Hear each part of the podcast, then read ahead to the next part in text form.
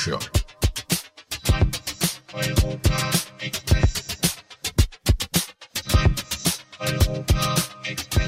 Avrupa medyasından yorumlar.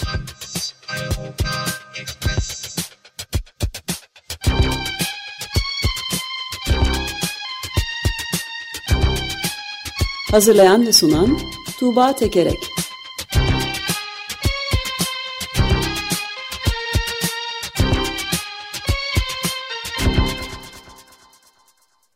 Günaydın Tuğba, merhabalar. Günaydın Ömer Bey. Günaydın. Günaydın Özdeş. Avrupa ne konuşuyor bakalım? Ee, Avrupa ne konuşuyor? Hmm, Macaristan'la başlayalım. Ee, Macaristan'da e, salı günü önemli bir e, yasa geçti parlamentodan. E, bu yasada Türkiye'deki torba yasalara benzeyen bir yasa. Şöyle ki pedofiliyle mücadeleye ilişkin maddelerin olduğu bir yasaya aynı zamanda LGBTİ haklarını büyük oranda kısıtlayan maddeler de eklendi ve böyle bir yasa geçti.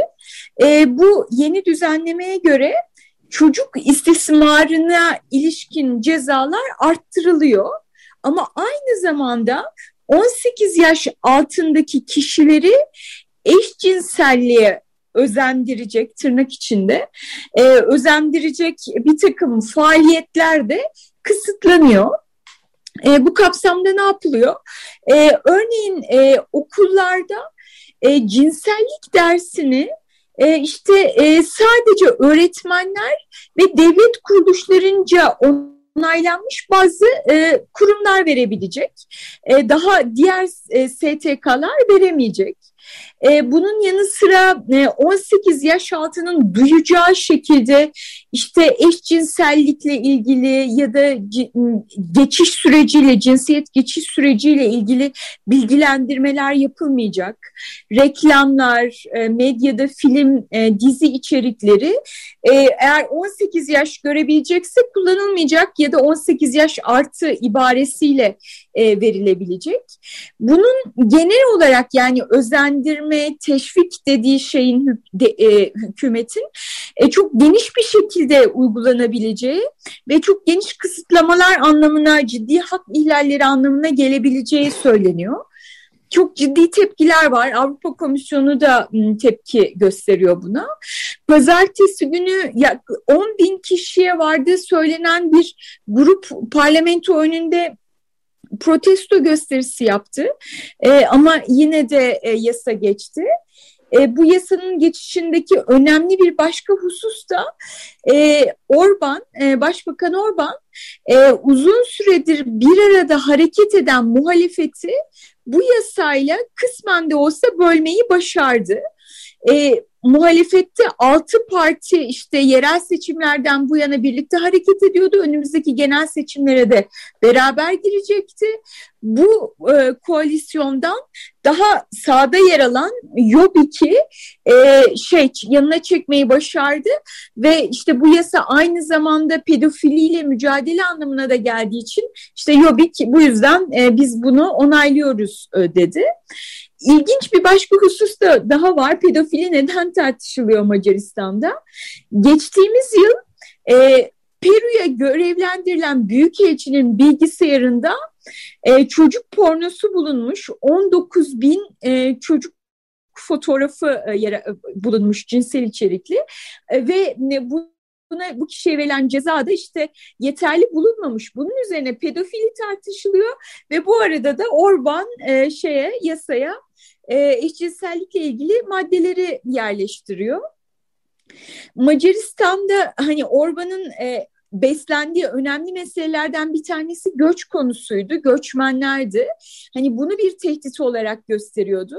Ama geçtiğimiz yıl, son yıllarda bu göçmen meselesi iyice sönümlendi. Gelen göçmenlerin sayısı azalıyor ve bu durumda e, toplumu korkutmak ve kutuplaştırmak için e, böyle bir e, yola başvurduğu söyleniyor Orban'ın. Peki bir şey soracağım bu noktada Duva yani e, bu 19 bin gibi inanılmaz yüksek sayıda bir şey bulunması yani dudak uçuklatıcı bir şey. Büyükelçinin e, bilgisayarında çıkmış. Yani bu Evet evet. Büyükelçi evet, evet. hangi partiden? Orban'ın partisinden değil mi? Kesinlikle evet. Kesinlikle evet. Çok ilginç. Evet ve e, e, Macaristan'dan Nepsava e, e, gazetesinden bir yorumcu şuna dikkat çekiyor. Yani bütün bu yasalar, bütün bu politik tartışmalar e, bunları böyle konuşuyoruz biz aslında ama bunlar bir yandan da insanların hayatına mal oluyor. Şöyle ki yorumcu şöyle diyor intihar genç eşcinseller arasında en yaygın ölüm sebebi. Macaristan'da her yıl yüzleri, yüzlerce sağlığı yerinde genç insan hükümetin oportunist gerekçelerle körüklemeyi sürdürdüğü toplumsal hoşgörüsüzlük nedeniyle intihar ediyor. Evet bu ortamda eşcinseller dışlanıyor, ötekileştiriliyor, ikincileştiriliyor ve intihar ediyorlar. Evet, Emil Dürkheim'i bir kez daha analım ve günaydın diyelim ona. evet, toplum baskısı.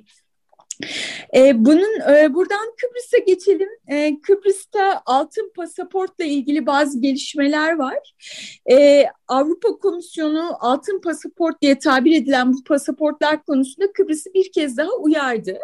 Nedir bu program? E, Kıbrıs e, kendisine iki buçuk milyon euro verene e, altın pasaport veriyor. İki buçuk milyon euronuz varsa Kıbrıs vatandaşı olabiliyorsunuz. E, Kıbrıs vatandaşı olmak demek AB vatandaşı olmak demek, Avrupa Birliği pasaportuna sahip olmak demek. E, bu Avrupa Birliği'ndeki diğer 27 ülkede de işte serbestçe dolaşmak, iş yapmak, ikamet edebilmek pek çok kolaylık anlamına geliyor. E, ve Kıbrıs e, 2000 e, bir süredir yapıyor bunu. Şu anda tarihini net e, yazmamışım buraya. Bundan 7 milyar euro kazanmış yıllar içerisinde. Kıbrıs'ın ciddi bir gelir kaynağını oluşturmuş e, bu AB pasaportları. E, ve bu, bu süreçte de tabii pek çok e, işte yolsuzluğa bulaşmış, e, suç geçmişi olan insan e, Kıbrıs'a başvuruyor ve bu pasaportları alıyor. Dolayısıyla Avrupa Birliği'ne bu insanlar ve paraları girmiş oluyor.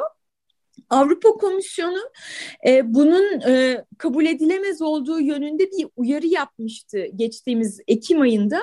1 Kasım'da da Kıbrıs tamam biz bu programı bitirdik demişti. Programı bitirdik dedi ama o vakte kadar yapılmış olan başvuruları işleme almaya devam ediyor ve şey vermeye vatandaşlık verme sürecini e, devam ettiriyor. Bunun üzerine Avrupa Komisyonu'ndan yeni bir uyarı geldi ve bu böyle sürerse e, Avrupa Adalet Divanı'na meselenin götürülmesi gündeme gelecek. Ee, Kıbrıs'tan Cyprus Mail gazetesinden bir yorumcu şey diyor, e, hükümet e, muhasebeci hesabı yapıyor Avrupa Adalet Divanı'na götürülecek bir dava yıllar sürecek.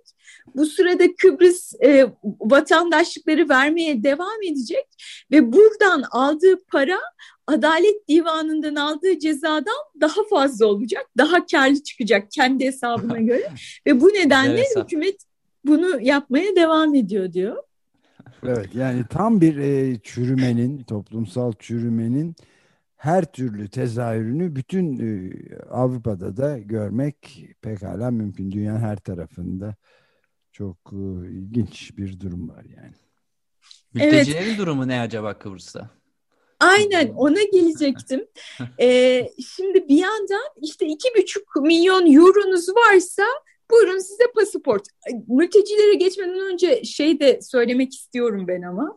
Ee, Avrupa Birliği üyesi değiliz ama Türkiye olarak biz de e, biliyorsunuz e, belli bir miktar parası olanlara vatandaşlık veriyoruz. Avrupa Komisyonu'nun açıklamasında şey var. Yani bu ülkeyle Avrupa Birliği ile hiçbir hakiki bağ olmayan insanlara bu pasaportun verilmesi e, eleştiriliyor. Türkiye'de veriyor. Hani biz ne kadara veriyormuşuz diye baktım. Biz e, 250 bin dolara veriyoruz. Yani e, işte Kıbrıs iki, evet Kıbrıs iki buçuk milyon euroya veriyor. İşte ülkesine göre, prestijine göre vatandaşlıklar böyle satılabiliyor. Ee, Bizim e, Türkiye'de verilenin adı da e, bakır pasaport mu oluyor? evet olabilir, olabilir kesinlikle. Uygun bronz, bir isim. Bronz pasaport, tunç. evet. Olabilir. E, peki e, paralar karşılığında bu pasaportlar veriliyor bir yandan. Ama bir yandan da gerçekten ihtiyacı olan ve çaresiz insanlar Avrupa Birliği'ne ulaşmaya çalışıyor. Onlarla ilgili durum nedir? E, onlar, onlar için de e, biliyorsunuz e, Avrupa Birliği'nin kurmuş olduğu bir Frontex var. E, sınır Koruma Ajansı Frontex'in e, işte muhafızları Avrupa Birliği'nin sınırlarını koruyorlar ve e, göçmenlerin, mültecilerin geçmesine izin vermiyorlar. E, bu konuda e, Avrupa Birliği'nin Sayıştay'ından geçen hafta bir e, rapor yayınlandı. E, bu raporda e, denetçiler Frontex'in görevini yerine getiremediğini söylüyorlar. Ve Frontex'in daha da genişletilmesi, bütçesinin arttırılması yönünde planlar var. E, bu denetçiler bunun için Frontex'in uygun olmadığını söylüyorlar. Tabii denetçilerin getirdiği eleştiriler daha bir takım teknik e, konularda e, işte organizasyon hataları yapıldığı, Avrupa Birliği üyesi ülkelerle bilgi paylaşımı olmadığı, şeffaflık meselesinin sorunlu olduğu, maliyetlerin açıklanmadığı gibi eleştiriler var. E, ama aynı zamanda ya, e, birkaç ay önce biz burada Açık Radyo'da ben yine aktarmaya çalışmıştım. E, Spiegel e, dergisi e, Frontex'in mültecileri Akdeniz'de geri itme yaptığını, bu geri itmenin, bu botların e, geriye sürüklenmesinin, Türkiye tarafına doğru sürüklenmesi sürecinin bir parçası oldu. Hem göz yumdu hem de bazen de bir parçası olduğuna dair e, işte bir haber, bir dosya yayınlamıştı. Bununla birlikte Frontex tartışılıyor. Yani bir, bir kısım insan, e, uzman bunun reforme edilmesi gerektiğini, bir kısmı da daha insan haklarından yana olanlar da bunun toptan lağvedilmesi e, gerektiğini söylüyorlar. E, Belçika gazetesinde yayınlanan bir yazı var. Abolish Frontex, e, Frontex'i feshedin adlı bir eylem ittifakının yazısı bu. Frontex'i eleştiriyor. E, e, bu Frontex'le göçmenleri durdurma politikasını eleştiriyor. Şöyle diyor, bu politika göç meselesini bir güvenlik sorunu haline getiren ve ülkelerini terk etmiş umutsuz insanları bir tehdit olarak gösteren bir söyleme dayanıyor. Bu söylem silah ve güvenlik sektörleriyle yakın işbirliği içinde oluşturuluyor. Ve bu söylemlerden, bu politikalardan silah ve güvenlik sektörü milyarlarca dolar kazanıyor. Hmm, bu politika hayatları kurtarmaktan uzak, Avrupa'da aşırı sağın güçlenmesine yardım ediyor ve yüzlerce yıllık Avrupa'nın sömürgeciliğinin, baskısının, istismarının bir devamı. Avrupa Birliği göçün temelinde yatan etmenleri, kaynakların ele geçirilmesini, silah ihracatını ve iklim kriziyle e, katkıda bulunarak e, göçün temelinde yatan etmenleri beslemeye devam ediyor. Asıl bunun durdurulması gerekiyor şeklinde bir e, yazı yayınlamış. Nerede ben, yayınlanmış ve kim bir kez daha lütfen tekrarlar mısın? Önemli bir birçok konuyu ele aldığı anlaşılıyor yazının. Belçika gazetesi L'Express'te yayınlanmış bu yazı. E, Abolish Frontex, Frontex'i feshedin isimli bir eylem ittifakı var. Onun e, kaleme aldığı bir yazı bu. Çok e, çarpıcıymış. Evet, teşekkür ederiz bu bilgi için de. ben teşekkür ederim. Bu hafta Eurotopics bültenlerinden aktaracaklarım bu kadar. Gelecek hafta görüşmek üzere. Görüşmek üzere. Çok teşekkürler Tuğba. Hoşçakalın.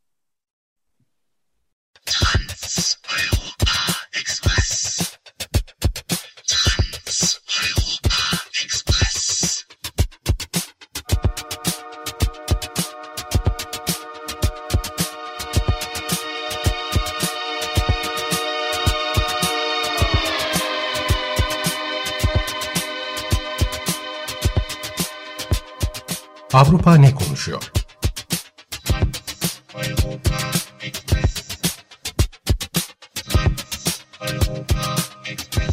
Avrupa medyasından yorumlar.